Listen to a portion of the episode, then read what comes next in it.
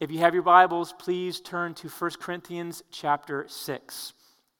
If you were with us last week, you remember that Paul is continuing to describe what the life of the church should look like. In chapter 5, he's, he's challenging the church to pursue purity and holiness together. He's encouraging the church even to make proper judgments about sin that might be taking place within the church. And now in chapter 6, Paul's continuing to remind us of who we are and how that should affect the way that we live life together, particularly when we face conflict or when disputes arise within the church. So if you have your Bibles, look at me again here with chapter 6. We'll be reading the first eight verses, and the words will be on the screen above me as well. 1 Corinthians chapter 6, beginning in verse 1. When one of you has a grievance against another, does he dare go to the law before the unrighteous instead of the saints? Or do you not know that the saints will judge the world? And if the world will be judged by you, are you incompetent to try trivial cases? Do you not know that we are to judge angels? How much more than matters pertaining to this life? So if you have such cases, why do you lay them before those who have no standing in the church? I say this to your shame. Can it be that there's no one among you wise enough to settle a dispute between the brothers? But brother goes to law against brother, and that before unbelievers. To have lawsuits at all with one another is already a defeat for you. Why not rather suffer wrong? Why not rather be defrauded? But you yourselves wrong and defraud even your own brothers. May God bless the preaching of his word this morning. I don't know about you, but, but sometimes when, I think about the New Testament church, I, uh, I kind of have this romanticized idea in my mind of what it must have been like. You know, the, the church is growing, the gospel's going forth, the Holy Spirit is doing these incredible things. You, you have that passage in Acts chapter 2 where all the members of the church are selling all their possessions and sharing everything in need so that, so, so that everybody has no lack of anything. And sometimes I think, man, it, it would be great to be like the New Testament church, right? But if you're also like me, and you've been with us in our series so far through 1 Corinthians, you may have begun to reconsider that notion, right? As we looked at this church, we've seen division and tension and immorality, pride. Even last week we talked about we, there, there are men who are sleeping with their, with their father's wives. Now we come to chapter 6, and we have church members who are suing one another.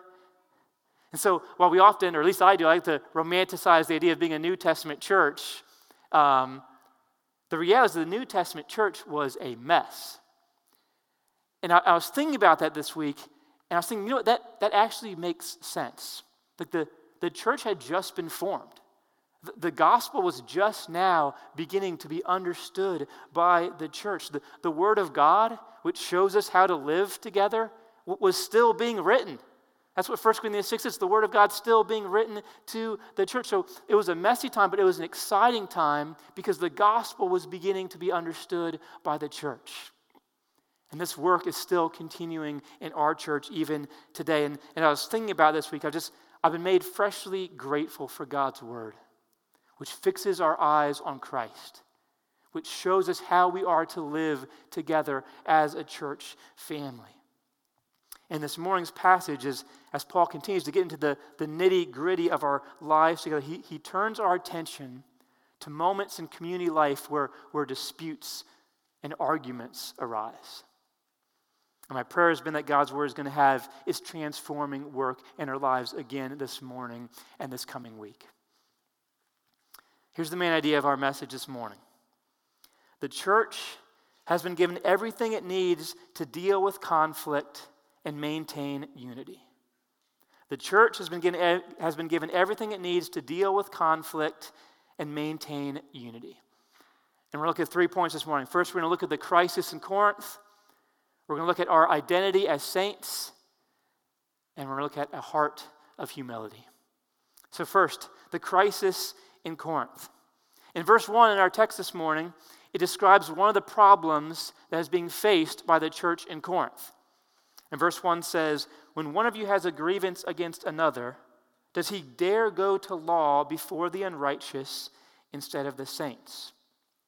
Now, in the following verses, Paul's going to get into all this in more detail, but basically, what Paul is talking about is it had become regular practice in the church to publicly sue one another over minor grievances.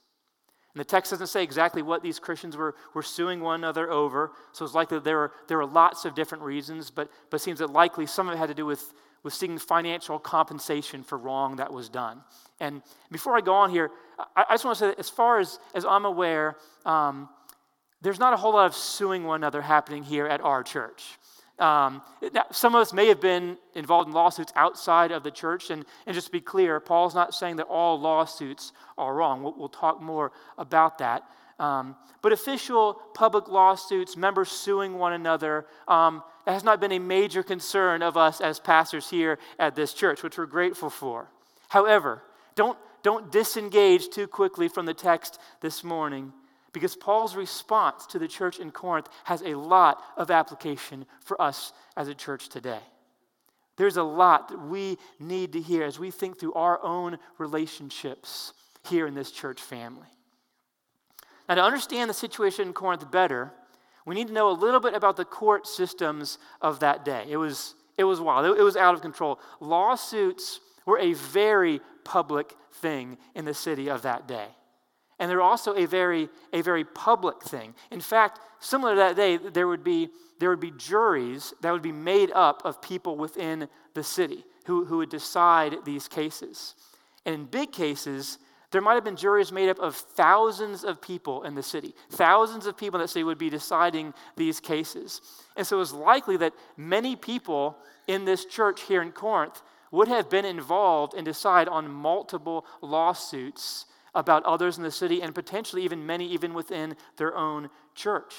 And this was all very public, it was all very showy, and it, it had actually become a form of entertainment for the city of Corinth. And also, suing someone that day was a way for you to kind of bump up your social status in the city. Like to defeat somebody in a public lawsuit would have made you stand out as impressive to others. And so it had, become this, this common practice to kind of air everyone's dirty laundry out before the community and to defraud each other and to, and to, and to get a leg up on others in the community to, to up your social status. And, and the public nature of all of this made it so that everybody knew all the wrong that everyone else was doing in the city.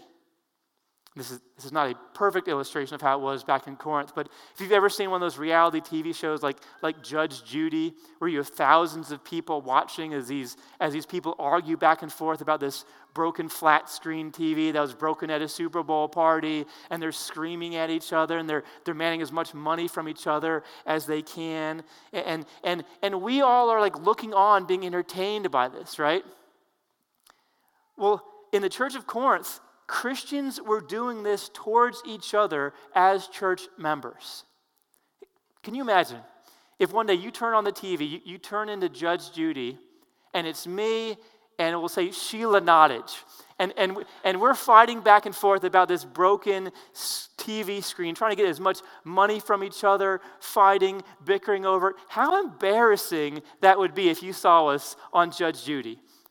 And just to be clear, I don't even own a TV. So the, if this situation played out, it's not me bringing the lawsuit, just to be clear. Um, but, but stuff like this was actually happening in the church in Corinth. And Paul's saying, this cannot be.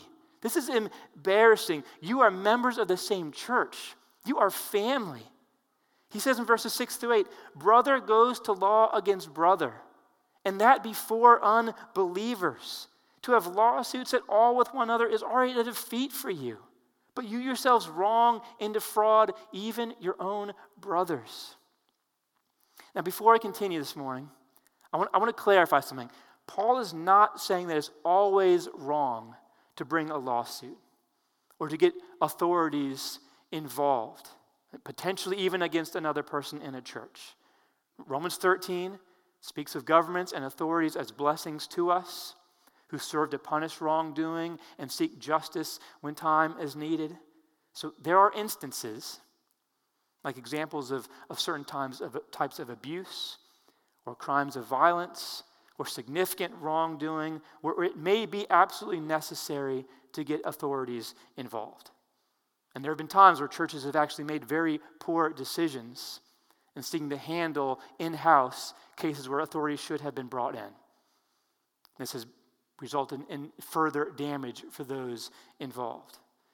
So, Paul, Paul's not making a, a blanket statement here that as Christians, involving courts and outside authorities is always wrong.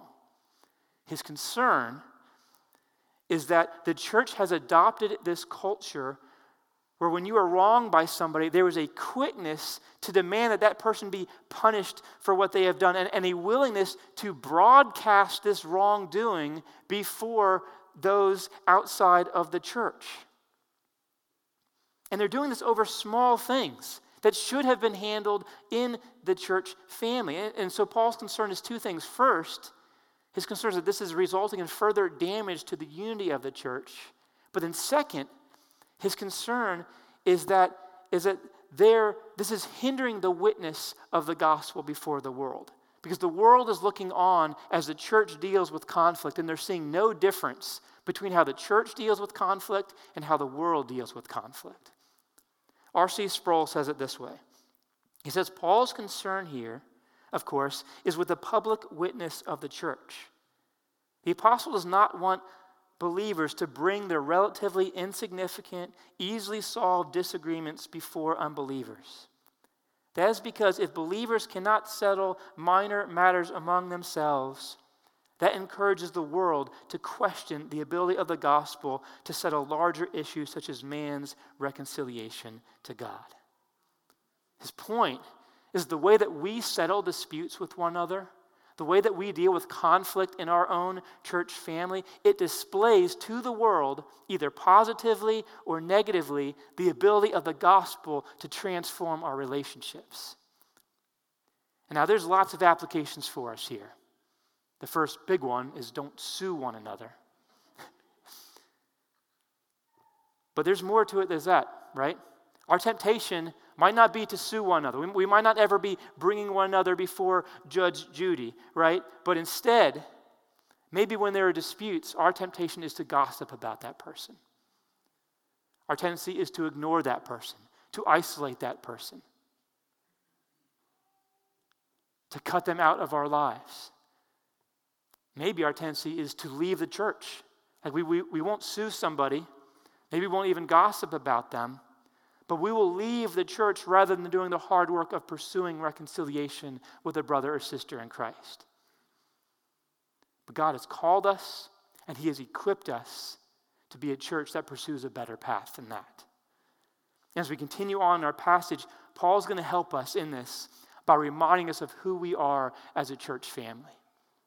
And this leads to our second point our identity as saints. So, returning now to our text, I want to look again here at the first three verses. And, church, listen to the things that Paul says about us as a church. Verse 1 through 3 again. When one of you has a grievance against one another, does he dare go to the law before the unrighteous instead of the saints? And, and then this Do you not know that as saints you will judge the world? And if the world is to be judged by you, are you incompetent to try trivial cases? Do you not know that we are to judge angels? How much more than matters pertaining to this life? Now, those are some interesting statements that Paul is making there, right? He's talking about saints one day judging the world, even judging angels. I want to talk a little bit more about what me, Paul means by these things. But first, I want to start off by talking about what Paul means when he calls us saints. When Paul talks about saints in these verses, he's not talking about just the most godly of believers. He's not talking about just the most righteous out there, right? He's not talking about the Apostle Peter or Mother Teresa or Billy Graham. He's talking about just regular, common Christians. He's talking about us. We are the saints. And what does it mean to be a saint, church? It means that we have cho- been chosen by God to be a holy people. I mean, we have been set apart from this world to live as Christ has called us to, to walk in righteousness, to accomplish God's purposes for his people on this earth. Ephesians 1 4 says, He chose us in Him before the foundation of the world that we should be holy, which is the same word in the Greek as the word saints. We have been chosen to be saints, to be holy, and to be blameless before Him. And here's, a, I think, a helpful thought for us as we think through this idea of being saints. When you are saved, you're called by God to walk differently. But here's the thing every time that Paul talks about saints, every time that Paul talks about saints in the New Testament, he always talks about us as a people. When Paul says that we are set apart, he does not mean that you are set apart. He means that we are set apart collectively as God's people. We, the church, together are called to be holy and blameless and to stand out as God's people. God does not want Christians who are individually walking out their faith. That category does not make sense to the New Testament. What God wants is a community who relates to each other in such a way that shows that we are the people of God, that we are saints, that we are called, set apart. And God has called us to this, and church, God has equipped us in that. God has given us His word, which reminds us how we are to live with one another. God has given us the heart and the mind of Christ that we might have ambition to love one another and treat one another with respect and love and wisdom. He's given us His Spirit, which empowers us for these things. He's given us Christ, which demonstrates to us humility and meekness. And, church, He's given us each other. He has given us a community so we can help one another, challenge, encourage one another by helping us to walk in obedience so that we might protect the public witness of the church. And that's really what Paul is getting at here in chapter 6. He's saying that the church is called and empowered by God to be unified as a church when conflict arises. And then Paul says this He says, As saints, as the people of God, we are going to judge the world. And we're even going to judge angels. Now, I'm going to be honest. I don't know exactly what Paul means by that which is kind of funny because he says, Do you not know that saints will judge the world? This is, it's this rhetorical question that he expects the church in Corinth to know the answer to. So if you, if you were driving to church this morning, you were unaware that one day you were going to judge angels. Now you know. And there's, but, but I was reading commentaries this week, and it just isn't exactly clear what Paul means when he says this. Some suggest that, that Paul is talking about how, as believers, we are we're going to one day participate in that final day of judgment where God judges Satan and fallen angels. Others suggest that this idea is more of, of rulership and authority in God's kingdom. The, the word judgment can also mean rule or to have responsibility over something. And so it's, so it's possible that Paul has all of these things in mind when he says that we are going to be judges of the world and even of angels one day. But whatever exactly he means, what we do know is that one day we are going to rule with Christ over a new heaven and a new earth. We're going to have oversight and authority. We're going to make decisions, right? Heaven's not just going to be sitting on clouds playing harps, right? That sounds horrible. It's going to be ownership with Christ over a new heaven and a new earth of a glorified heaven and earth where we will make judgments, we will act in wisdom, we will rule with Christ over what God has given us. That's what God has planned for us as His church. And Paul's saying you should know this. This is who you are destined to as saints. You are equipped for this. Remember who you are, church. Remember what God has in store for you. And the whole point of this is Paul is saying if this is who we are called to as saints, why are we not living like that now? And if the world is to be judged by you, are you incompetent to try trivial cases? Do you not know that we are to judge angels? How much more then matters pertaining to this life? Imagine with me that you are a referee in the NFL, and you're a particularly good referee. And so, so you, as far as sports go, like that's a pretty prestigious position, right? But now imagine that you're so good that you have been asked to referee in the Super Bowl game, okay? That's a big responsibility, but you're, you're equipped for it, you're called to it, you've trained for it. And now imagine it's a week before the Super Bowl, and your kids are having a birthday party, and they want to play a game of pickup football in the backyard. And so you're the, you're the Super Bowl referee. So they ask you to ref this game.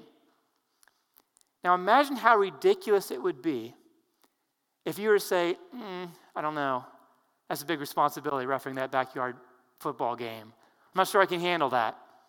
And so instead of refing this game, you call up a couple of friends and you say, Can you come over and ref my kid's backyard football game for me? Like, what an embarrassing phone call that would be to make as a Super Bowl NFL referee, right? That's kind of what Paul is saying here to the church. He's saying, We're going to rule with Christ. We are co heirs, co rulers with Christ. One day we're going to judge the world, we're going to judge angels. And so we should be able to deal with conflict within our own church family.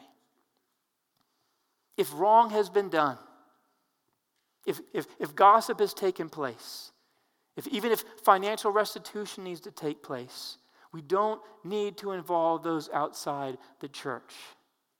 We should not sue one another over matters like this.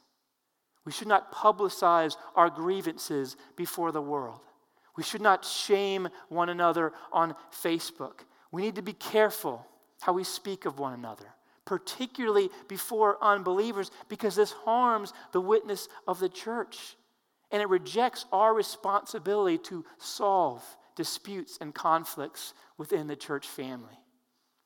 When we understand our identity as God's people, it reveals the absurdity of acting this way. Paul says in verse 5 Can it be that there's no one among you wise enough to settle a dispute among brothers? And of course, this is, this is another rhetorical question, right? He's saying, as saints, we are equipped for this. We have the Spirit of God in us. We have the Word which guides us, and we have each other. When conflict arises, look to the church for help. It is a wonderful thing that God has called us to operate this way together. If there's someone in this church who you feel has wronged you, either spoken poorly about you or cheated you in some way, be resolved to follow a path that honors Christ and protects the witness of the church. And if you need help, look to the church for that help.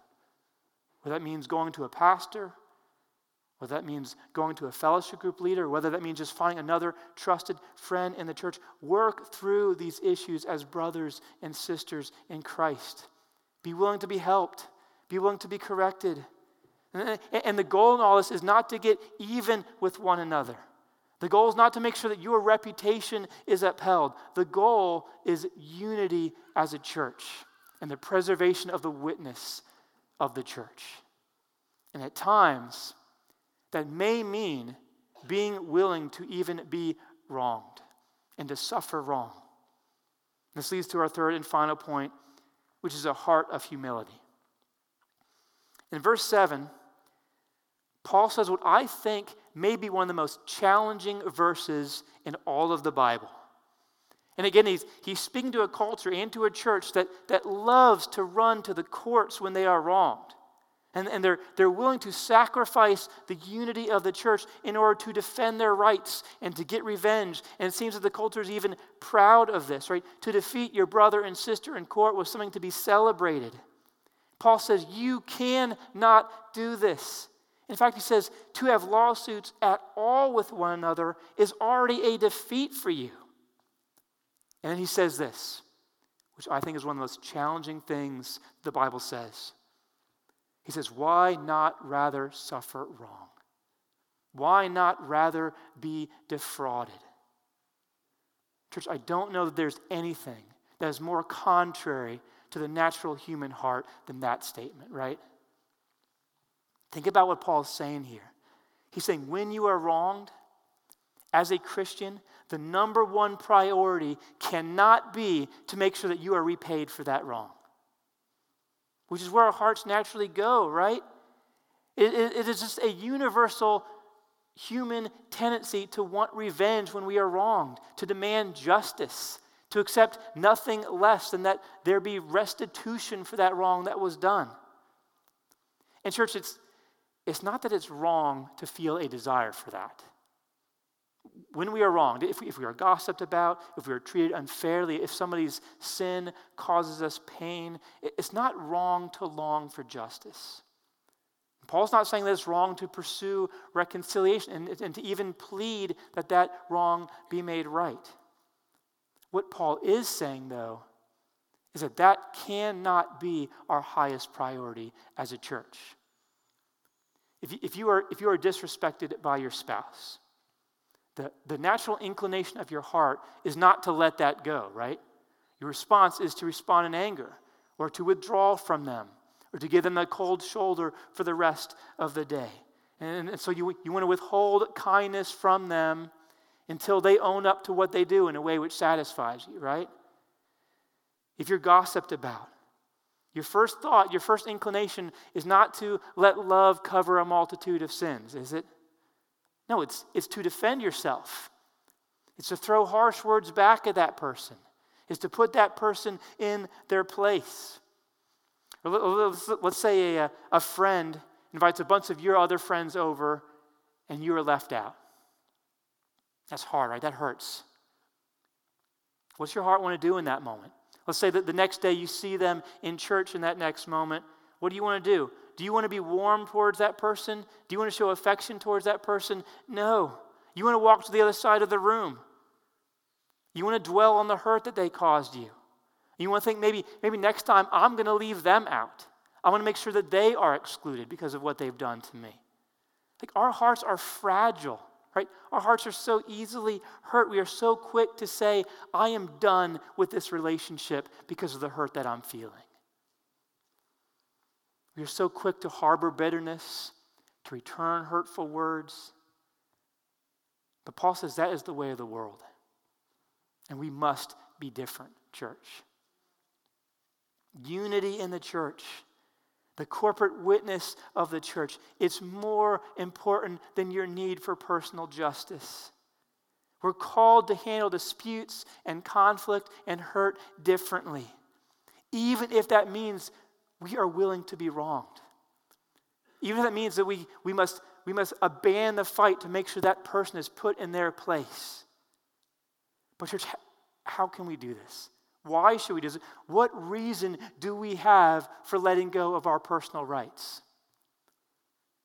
The reason, church, is that that is what Christ has done for you. The, that's the foolishness of the gospel. That's the foolishness of the cross that Paul's been talking about so far. The, the, the, foolishness of the cross, which, which defies the wisdom of the world, which goes in conflict to the natural tendencies of our heart, is this it's that Jesus was willing to be wronged for your sake.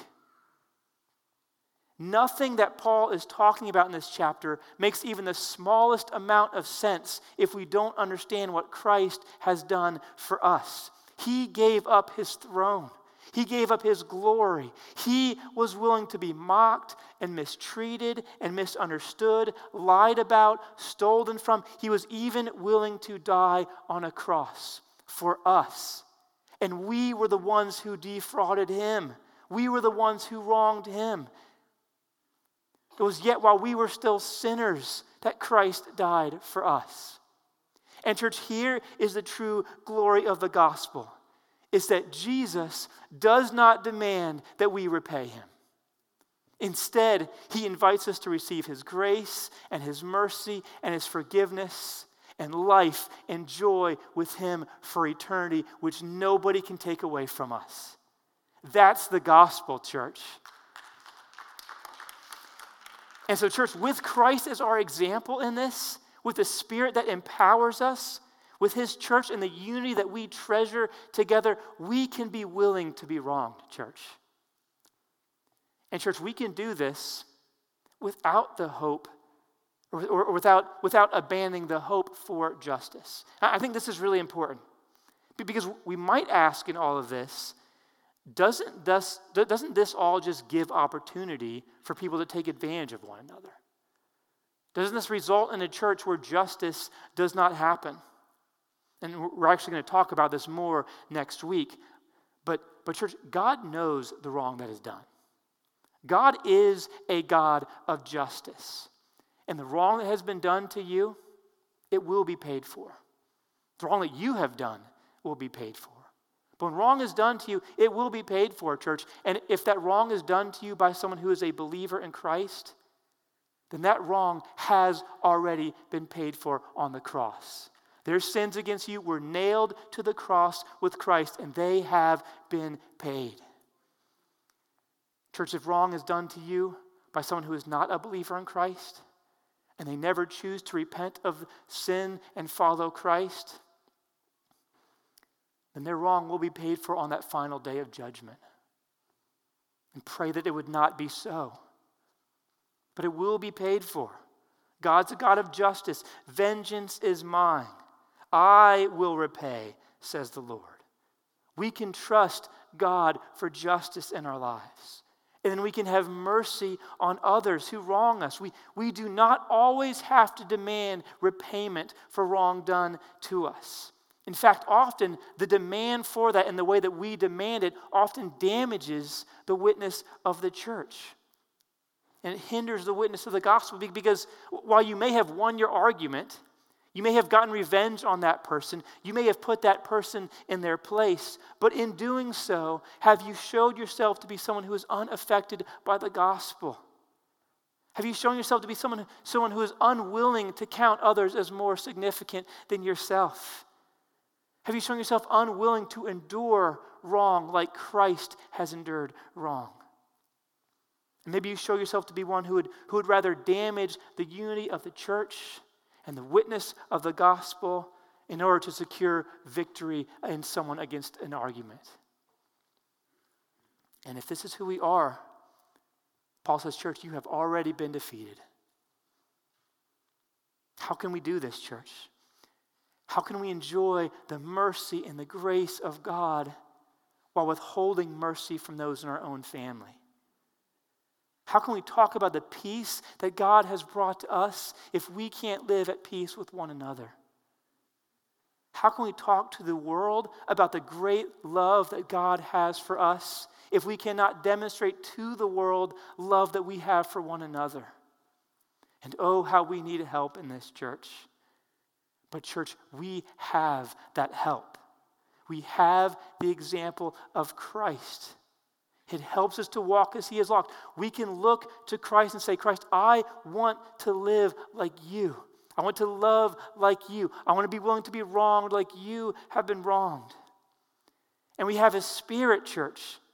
We really are empowered to walk differently than this world and to display how satisfying Christ is and how gracious he has been to us.